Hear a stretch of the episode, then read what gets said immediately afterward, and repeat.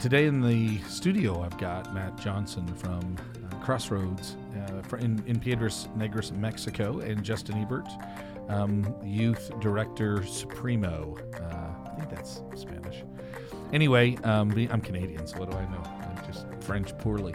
Um, but we are excited to, to kind of uh, give you this opportunity to kind of know a little bit more about uh, the field that, especially if you're kind of a Sunnybrook person and you're listening to this podcast, about what's happening in Piedras, uh, about Matt's ministry that's happening there, and about how we're going to be partnering with them in um, in March. So, hope you enjoy this. You know, Justin, lately our uh, podcasts have had a real strong missions emphasis. Uh, a little while ago, we actually had the Priors in from Papua New Guinea, and then we had the Greers from Japan. Um, we totally missed out on having Rafal and Agnieszka, Steve. I know it is bad. It is bad. I, you know what? I'm just. I hate doing this, but I'm going to blame me. I really. I would much rather. I would much rather choose someone else to blame. He would much rather take all of the credit and and none none of of the blame. I would, my favorite way to live is all of the credit, none of the blame. Um, but it would have been good to have them in. Actually, that would have been real fun. So next time they come, we'll definitely do that. But we're excited also to have Matt Johnson in from our field in Piedras Negras, Mexico. Uh, Matt works with the parent organization Crossroads, which is the ones that manage that site, and they've got a bunch of different places. Um, high school, Justin, did you ever go down? Because I think we were going down there like 2007. I think might have been our first year. Seven or oh eight. I think I think my first time to go down there was actually when I was interning with you, and we helped out with one of the Oh, yes. houses. I The lost famous finger my I lost my pinky. Thanks. I I, I blame Steve nail on the Carpenter. I, it wasn't Steve Carpenter's fault, fault, but I will blame him anyway. Um, then went down there in twenty maybe twenty twelve when we worked on the backside of the orphanage and. Yep. I think you guys Yep. laid a nice slab back there. It still looks great. awesome. Yep. Yeah, so we've we've been going down there for a long time, and, and actually that field, uh, the first place that we went working with Crossroads was New Orleans after Right after Katrina hit, Um, and then that really kind of caused us to not only that was a really a spark for a lot of our mission stuff, which Steve Broadway now is our missions um, overseer, our missions director. Um, and then and then we went to Appalachia, and then I think about the same year we were doing Appalachia. Andrea, uh, my wife, actually was going down there quite a bit, uh, or going out to Appalachia quite a bit, and then we started to go down in Mexico. My first time down was um, the time that we began to work on the the community center building that we we built, and I think we I think we did that in the in the beginning of 2010, if I remember right. February. February of 2010. So um, it's coming up to 10 years here. Uh, this next year, it'll be a 10 year. 10 years that that community center has been in use. So it's kind of a cool thing. But we've got Matt Johnson here, um, who has been down in, uh, in in Piedras for how long now, Matt? Full time, give or take, about two years now. About two years. So, Yep. I've so gone ever since uh, we did that big trip for the community center, and it's almost done finally. yes. So was that the first time that you went? Was when we worked on the community center? I think so. Okay. Went with your family. Yeah, Okay. yeah, it was okay. It Cool. was a good time. Cool. Very cold and wet.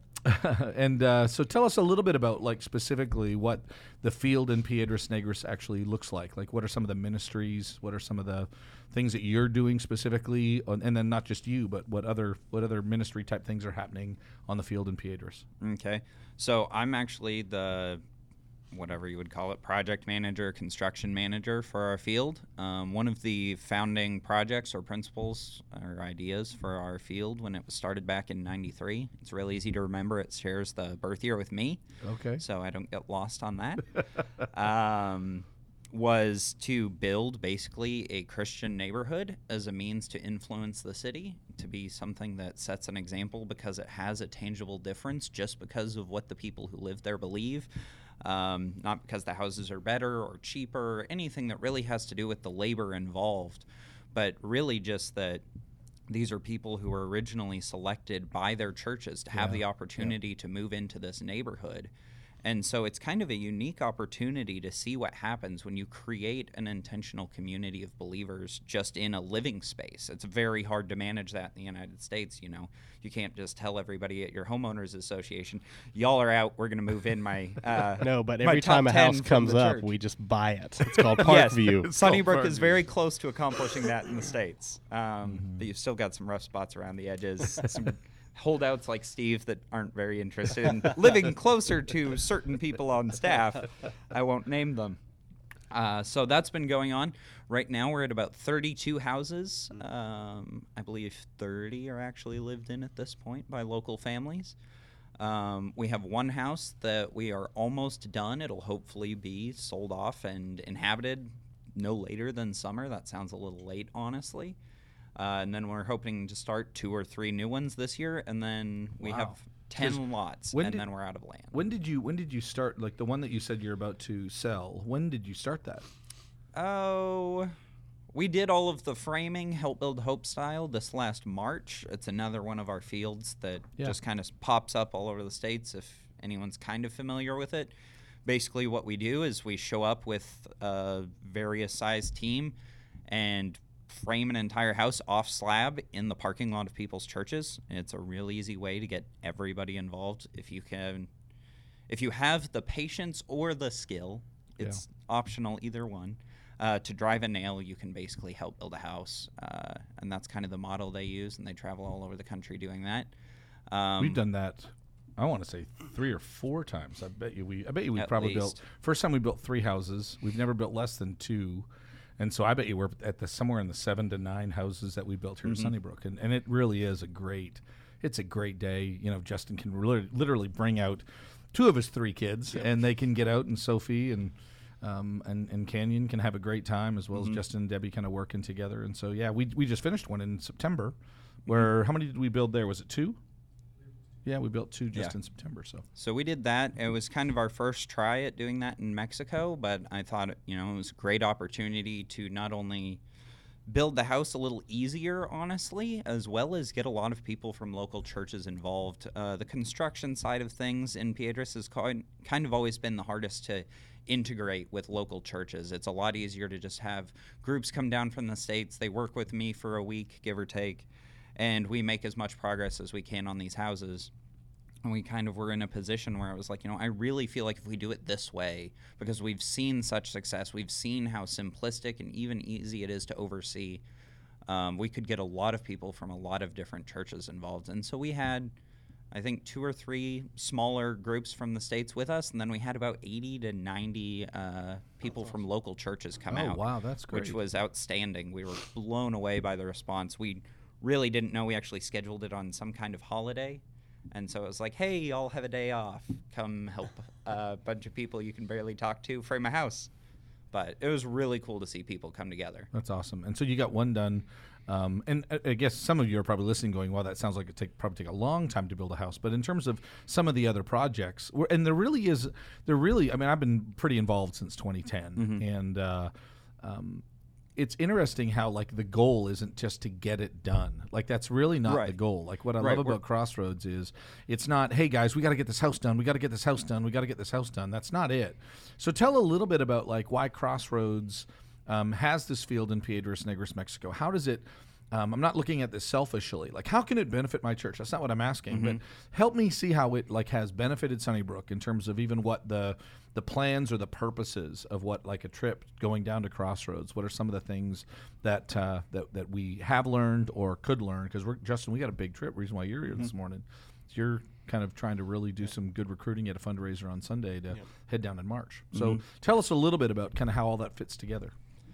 Um, I mean, I feel like it fits together in a lot of different ways, and so I'm just going to try to Yeah. run down the alley that I usually use, and that's that I believe one of the best things Crossroads does and the way that we do missions is that it's um, coming alongside and empowering and partnering with local ministries. You can, you know, for all you want, you can move into a new area and you can pretend you understand what's going on, but it takes a lifetime to really understand the heart and the needs of a community. Um, Judy, our team leader right now, has been down there for about 29 years, so she's probably on the edge, at the very least, of understanding those kinds of things.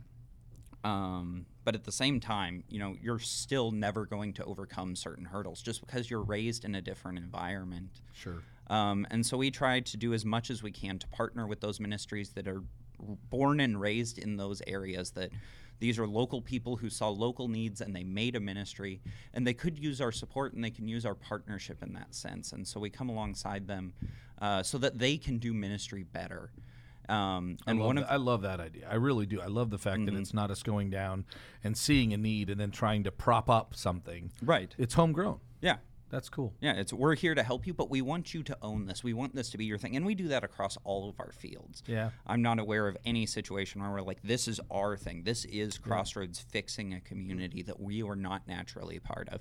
Louisville's a little different because most of the staff lives there, has grown up there as much as people do in an area like that. Um, and then another part of what we do is we connect churches in the states to those ministries in their own ways. Yeah. And like Sunnybrook has with Casa de Paz over the last nine or ten years, however long it's been, that tr- uh, relationship grows and develops into something unique and special in a lot of different cases.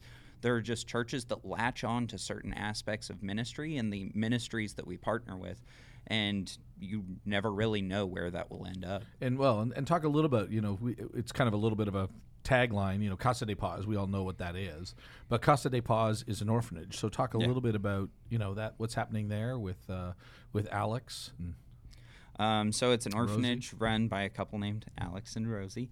Um, they have varying amounts of children that stay with them at any given time. They've had as many as I think around 30 or so, which is a lot of children. yes, Um, I noticed nobody on staff has 30 No, children. none of us do. no matter how much By they love them. Cumulatively on staff, it seems like we have 30.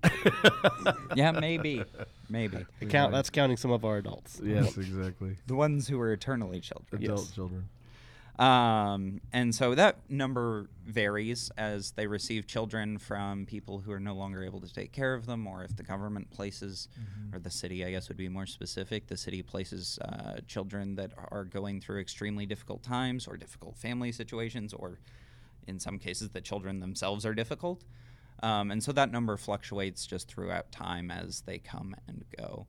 Um, and they've been doing that for at least as long as we've been coming down, as Yeah. far as I'm aware. And they've been a very important partner uh, with Crossroads and with Sunnybrook at, by an extension. Yeah, and so we, you know, we have like a bit of a sponsorship type program that actually happens, and we try to help Alex and Rosie in the work that they do. And there's actually a team of women who have on a number of different weekends gone down and served served that orphanage and cared for them. So, and that's from our 146 ministry. So that's kind of a natural type thing.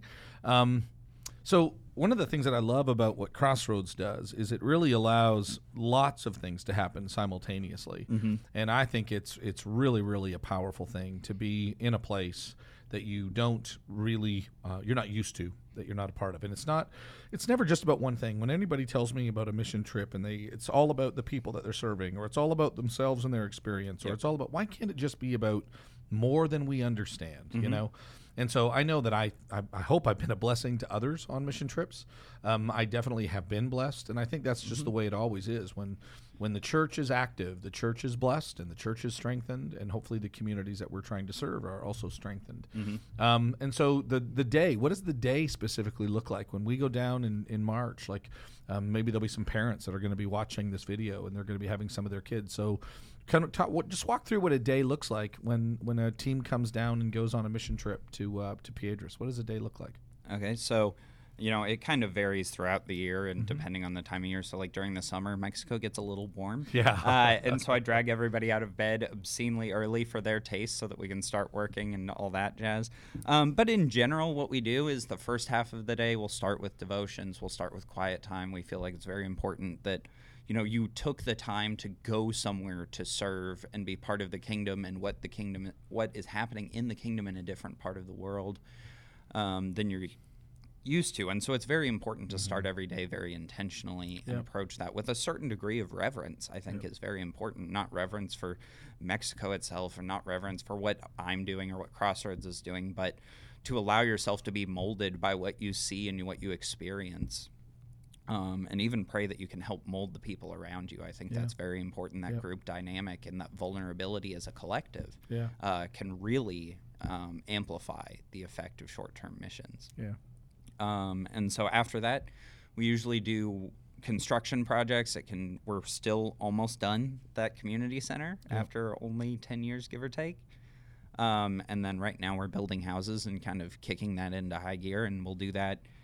Most people will do it about half of the day, and we'll cut Yeah. off after lunch or so, and then we have oppor- various kinds of opportunities for people to go and do uh, outreach, interact with children at Casa de Paz, go to the school, and we do English lessons at a private school there. Uh, lately, we've been kicking up uh, work we've done with refugees or people seeking asylum in the United States. Um, who so are we, still on the Amer- uh, still on who the are still on the Mexican yeah, side. Yes. and so yeah, that's kind of a, a different world on that side. Yeah. We'll talk about that kind of at the end of our podcast, Mhm. but yeah, that's a different world. So we try to offer, you know, you can do Mhm. construction or you can do outreach or you can do both. Generally, people do both.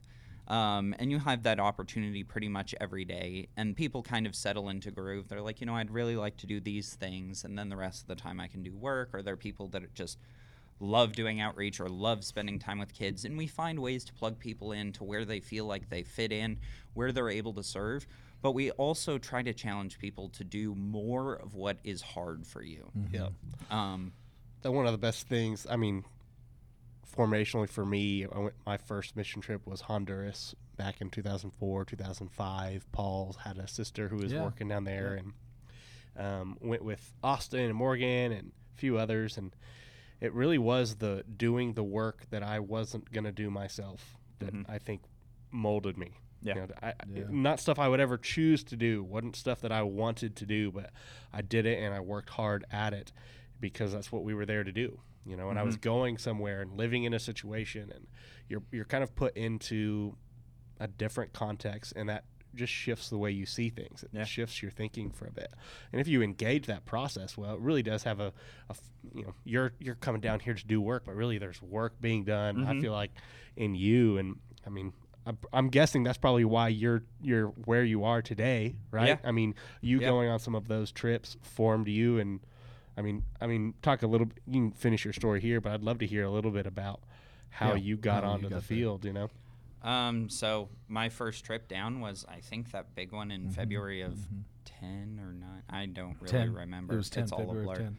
So February of ten. I think I've been saying it was February of nine, but whatever. I'm a construction guy. We can't keep track of numbers. Six or five. I went to Ozark. We don't do. Exactly. math for Uh, life. exactly. Um, and so, you know, at that point, I had never really done a lot of construction stuff, and you hadn't really a lot at that point either. Um, so it wasn't something I grew up with or was really accustomed to. Um, but just working with some of the great guys from Sunnybrook, who this has just been what they do with their lives, I really fell in love with serving in that way and working with my hands.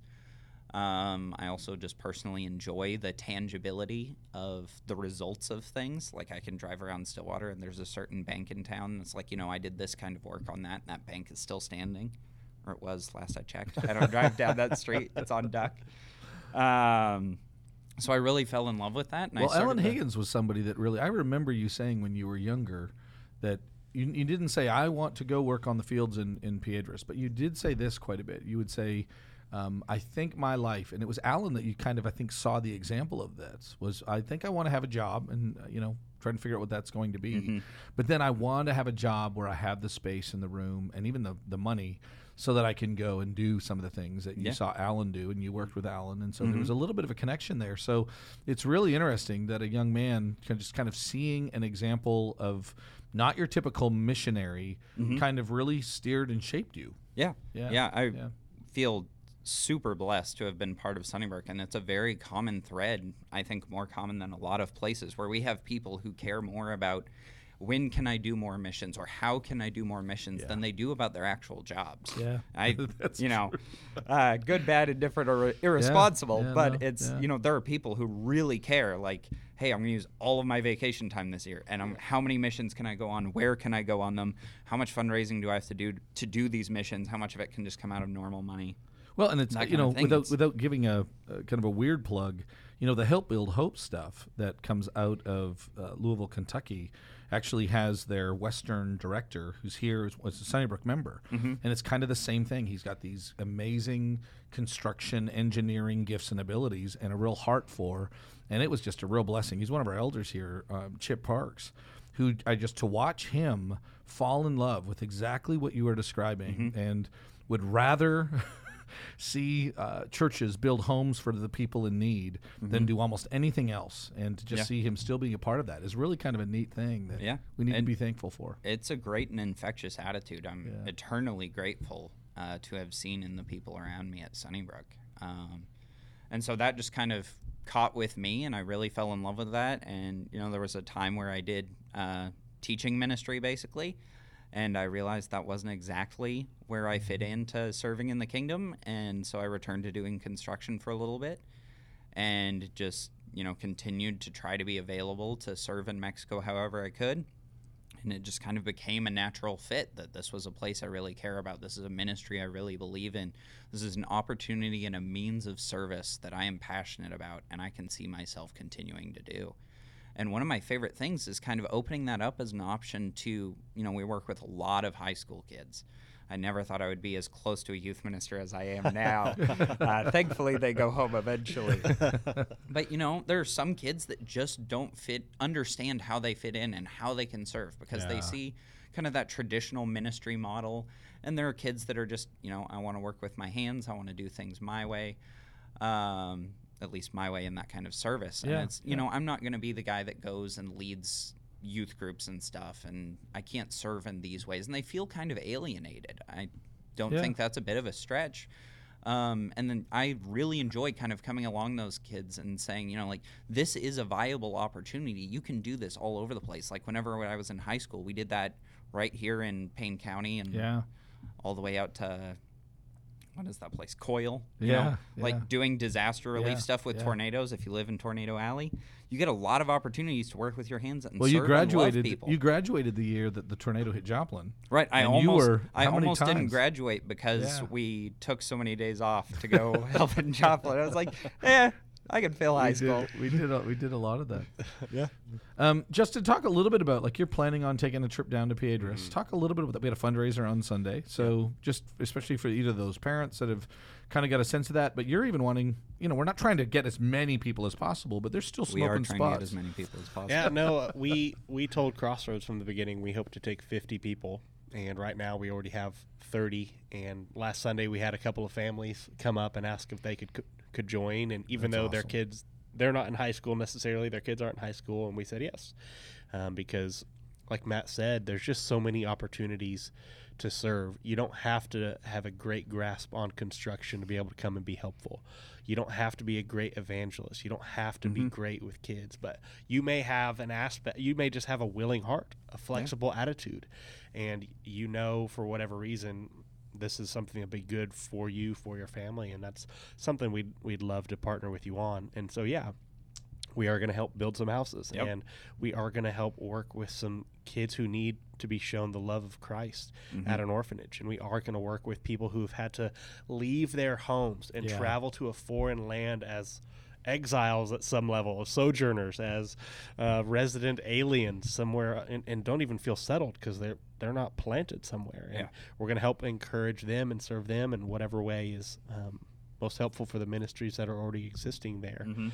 um, and in, in addition to that, uh, we're able to build a community with us. Uh, that's one of the other things that happens. I mean, I don't know about you, but I can think back to every mission trip that I've been on and, and that specific group. You know, Yeah, and, and, yeah, and I've been on a few that happens. You know, there's some there's a memory that happens, and there's um, relationships you build. You get to hear people's stories and serving alongside people that you already do love. Yeah. You know, Mhm. um, there's just something different, like you said, between sitting and singing with someone on Sunday and then bleeding next to them, you know, and Don't um, hit working, with sweating with them, you know, all of that. And so there, I mean, I could go on as far as Mhm. why I think you should come on this trip, uh, but just know that there's spots, and if you have further questions, we'd we'd love to answer those. Yeah. So Yeah. it's What- March 14th through the 20th, just FYI. Yep. Yep. One thing I'd kind of like to tag on that you started to touch on was that one thing that really sticks out to me in the way you were describing it is that, like, you know, you become part of the fields where you go and you serve, the mm-hmm. places that you do mm-hmm. missions. Like, you hear stories Sure, of guys that were in Mexico way before me, and it's a drastically different place than it was in the late 80s, early 90s. But you hear that story, and it's like, this is why Crossroads does things this way, or whatever organization or whatever field you're talking about.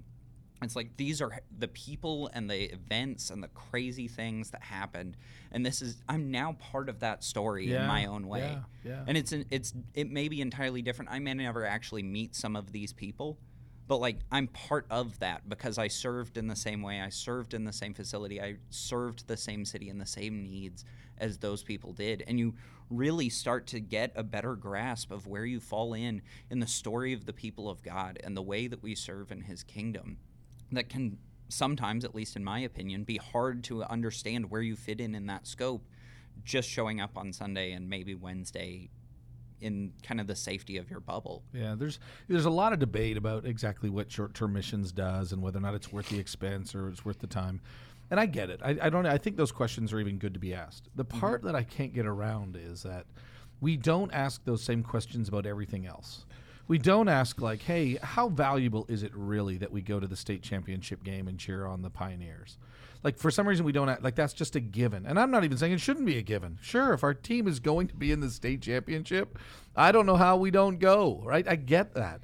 Um, and then I love the idea of us just saying, I can't think, really, I can't think of anything more important that I can be doing March 14th to 20th.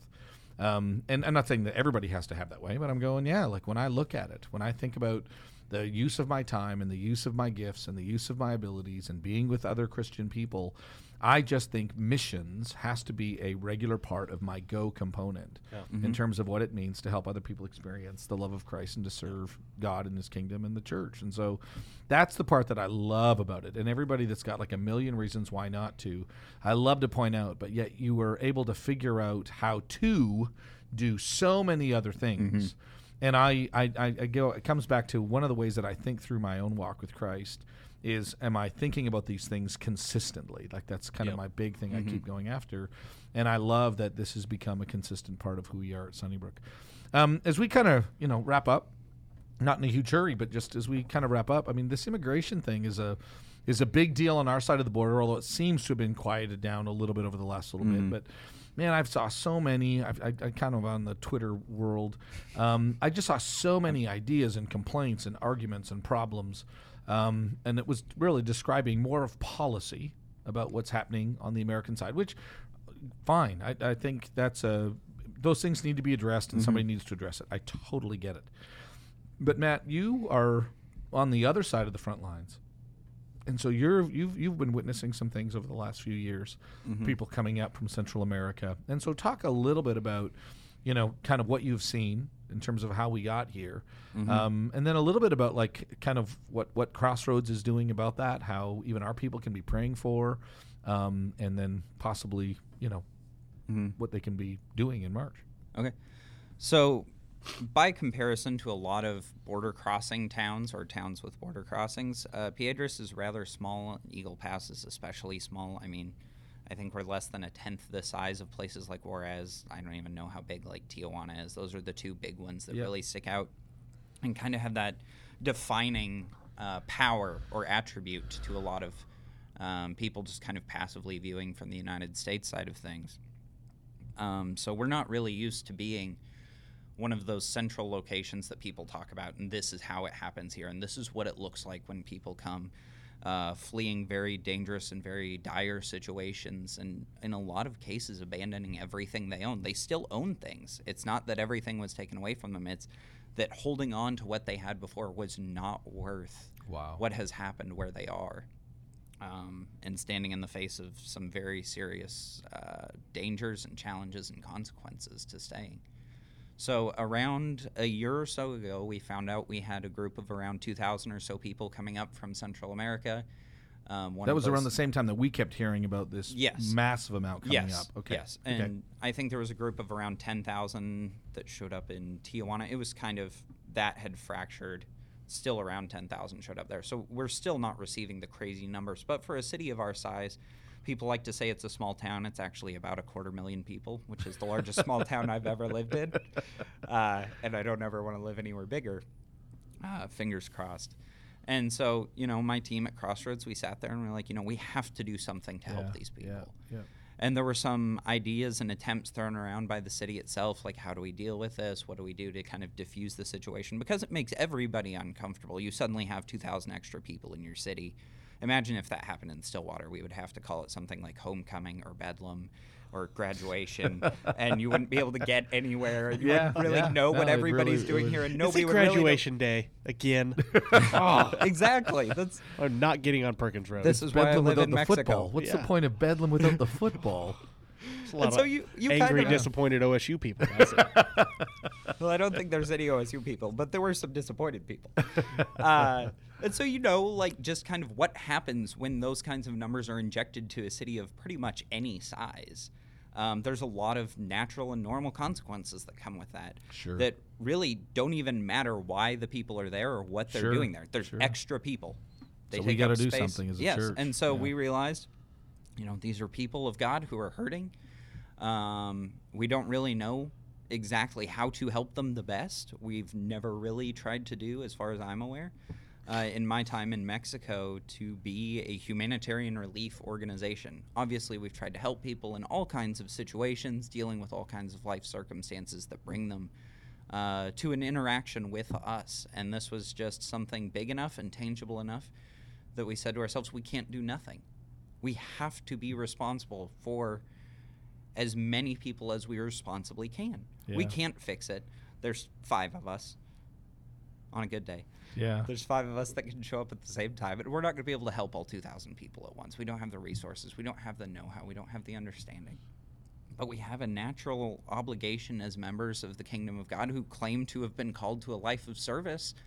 Um, and so we started working um, as much as we could with the refugees that were kind of in our circle of interaction or our spheres of influence.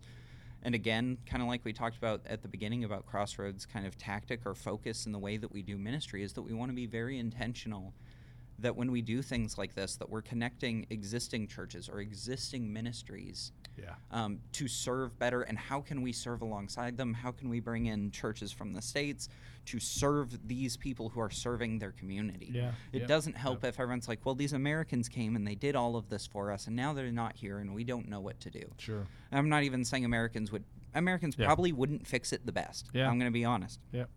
um, and so we're very intentional. What churches can we partner with here in Piedras that are run by locals that are willing to say, I'm going to do whatever I can to help these people in whatever aspect it looks like. We worked with an uh, shelter that basically housed and fed and took care of people 24 hours a day, seven days a week. Um, we averaged around 65, 70 ish people there at a given time. It was not a facility built for that many people at any means, but it was something somewhere where they were safe, somewhere where they could, you know, kind of reestablish their bearings. It's very disorienting to come from Oh, South America. We had people from, uh, is it still Democratic Republic of the Congo? Yeah. Uh, we had people from Cameroon, people from all over the world that are just discombobulated. That's the best word for it because I'm in a different culture. I'm in a different city. I'm still not settled. And you know, once you pack up and you leave the problem place, you're not. The problems Yeah. don't end immediately. No yeah. matter where you end up, the Yeah. problems don't end Yeah, immediately. they follow. Um, and so we worked with them for around a year. Um, and we saw probably about 500 people go through there. Um, mostly what we did there was kind of like I said, just provide a safe place for them to be, a place where they could be, feel as safe and secure as possible while they tried to apply to the United States for refugee status or asylum status. That takes a good click of time, depending on kind of your group dynamic. So, you know, f- Yeah. traditional family structures are going to be easier Yeah. um, just the way the United States processes that, all the way down to single men are going to have the hardest time. They're going to have the longest wait. And, you know, you're waiting in Mexico from ideally six weeks to six months ish before you find out if you're accepted or denied, and then you're allowed to enter the United States to continue that process. After that, I get a little bit fuzzy because I'm not on the U.S. side of that. Yep. Um, and so just trying to house and care for these people as they go through a very tense and tumultuous waiting period. Basically, to figure out was it worth it, everything that I risked to get here and all the hope that I put in um, going somewhere else. And sometimes it's people who choose to say, you know, Mexico is better, Piedras Negras is better than where I was. And I'm okay with staying here. I feel comfortable in this environment. Um, and some people do do that, and some people that's really their only option other than going back. And we've had people who have had to go back, people who have expended a lot of energy, a lot of their limited resources to risk everything on this attempt. And in the end, it was just you have to go back to where you were from. Wow. So not Um, like the government's forcing them. They just they came to that conclusion, or a little bit of both. Uh, it can be both. It can be family Okay, ties that okay. just kind of rubber band you back to where you were, Sure, or it can be the United States says, "Hey, we don't feel comfortable allowing you in." Sure, but does this, that, or that? does then Mexico send them back to Venezuela? Do they do they force them to go back, or At, as far as I'm aware, and I'm going to admit, you know, my Yeah, yeah, knowledge of sure. Mexican politics is rather limited. Sure. Uh, but as far as I'm aware, there's not a strong push. Uh, once people have kind of reached our city and reached this point in the process, to load them up in uh, vans yeah, and drive them I- back? it's not terribly practical in a lot Sure, of cases. Sure. Um, and there have been things where the at least the state government where we're at in Coahuila has extended like work visas for like a year or so. Last I had heard, I don't know the exact process on that. Um, but there are avenues and mechanisms uh, to provide for people who do choose to stay in certain capacities. And one of the, I mean, this is just kind of really amazing. I, when I would hear people, you know, have all these ideas about immigration situations, and then I would talk to you, and I would hear about, hey, so what did you do today? And it's like, I had to clean to- like not clean toilets like nice toilets, but like remove sewage. yeah. Right, like human waste Mhm. from these overfilling reservoirs.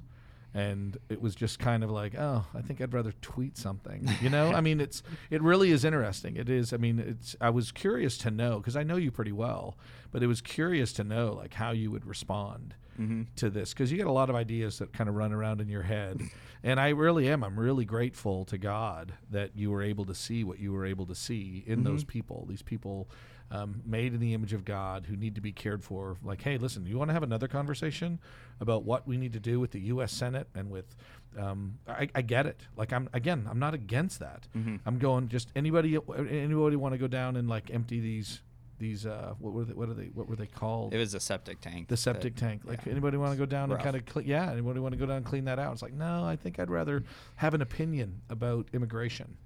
And you know, it's, it's just I'm very very excited about what Crossroads is doing, about what you're doing, Mhm. because um, it's really been given us an opportunity. I mean, we're excited about going down and seeing what this looks like, and not in the um, the voyeuristic, you know, mission Yeah. missional voyeurism. Mhm. We're not we're not talking about that. It's not it's not that. It's like no, we really want to help. But they're high school kids. They're gonna have to come back and finish high school, which you guys get. But in the end, we really need to make sure that we're doing again that we're doing something that and I never know where this is going to go. The other thing is you don't know what's going to happen. Your parents take you down, Matt, and then all of a sudden we end up here. Justin goes to Honduras, and I guarantee you that God used that in a way to kind of lead you here. Alan Higgins went on a mission trip, and that's what caused him to spend so much money and time and resources in Haiti and in Mexico and in other parts of the world. Like mm-hmm. this is how all of this works together. And so whenever I hear anybody say, you know, it's probably better if we just send them money, I say, but here's the problem with that. Is that if if you never get a chance to go to a place and see what it looks like, then you never know if God is calling you there. For the most part, again, I mm-hmm. don't want to say never. It's really hard to know, and so it is the added, the added interaction mm-hmm. that is just so important for us to see. It changes us. It hopefully blesses them in some stall. I mean, we talk about that a lot, right? For the glory of God, for the benefit of others, and for our joy. Mm-hmm. Our joys need to be reshaped Yeah. into home building and cleaning out septic systems. So Yeah, if you think about it this way, you're really just denying yourself an opportunity for joy. Like the other things will continue to happen regardless of what you do. yeah. Those are constants in the universe. Yeah, that's good. Any final thoughts, J E? No, I'm just Je- I'm, I'm excited. I I'm really excited to see some of the students that are coming too, and for them to get to be around you and see your work. And Jim's coming to do some devos for us, and I, Steve's coming to lead some worship. So that that part I'm Steve, really bring the piano. About. Ooh, the keys. The Oh, keytar. oh, Yeah, we're doing drone And stuff. the drone stuff. the keytar is Remember that the- a Justin- I, I have been trying to get Steve to get a keytar for what eight years now, almost You have as long that, as I've that- known you have that huge kazoo you play, well, I would. I'd love to see. Tupperware keyboard. I'd love to see the drone make it through an entire trip. You know, I've never actually had that experience. Okay, so. think about it though, Justin. This is first international trip where it actually survived. see, this is this is going to be two, and there is a denial of three countries that we've flown that drone in yeah. because we're not. We don't want to talk about the the. It rhymes with Schmeria. Burma? Just so Facebook doesn't pick it up, we're going to say Shmeria. You've I don't, think, I don't think Zuck could figure that out. um, anyway, yeah, it's it's it is it's it's exciting. It's good to have you in the studio, Matt. Um, God blesses you. Head back to Mexico tomorrow, and uh, looking forward. Actually, I'm going to be headed down next week to do some more tiling in the bathroom because we know how you love tiling. I love tiling, and so Is your is your shower finished? It's Matt and I got a bunch done yesterday, so it's it's definitely gonna be done for Life Group on Sunday. So It'll be I- done for Life Group in August. no, it will be. It ha- you don't understand. I will not sleep. I cannot. My there's too there's too much uh, spite Pride. that will be poured down upon me. So I gotta get it. I, it's really D- close. does done. relabeling pride as spite make it better? Uh, that makes it clearer. I'll appreciate that. anyway, um, thanks guys for being in here, and we really hope this uh, this podcast has been a blessing to you.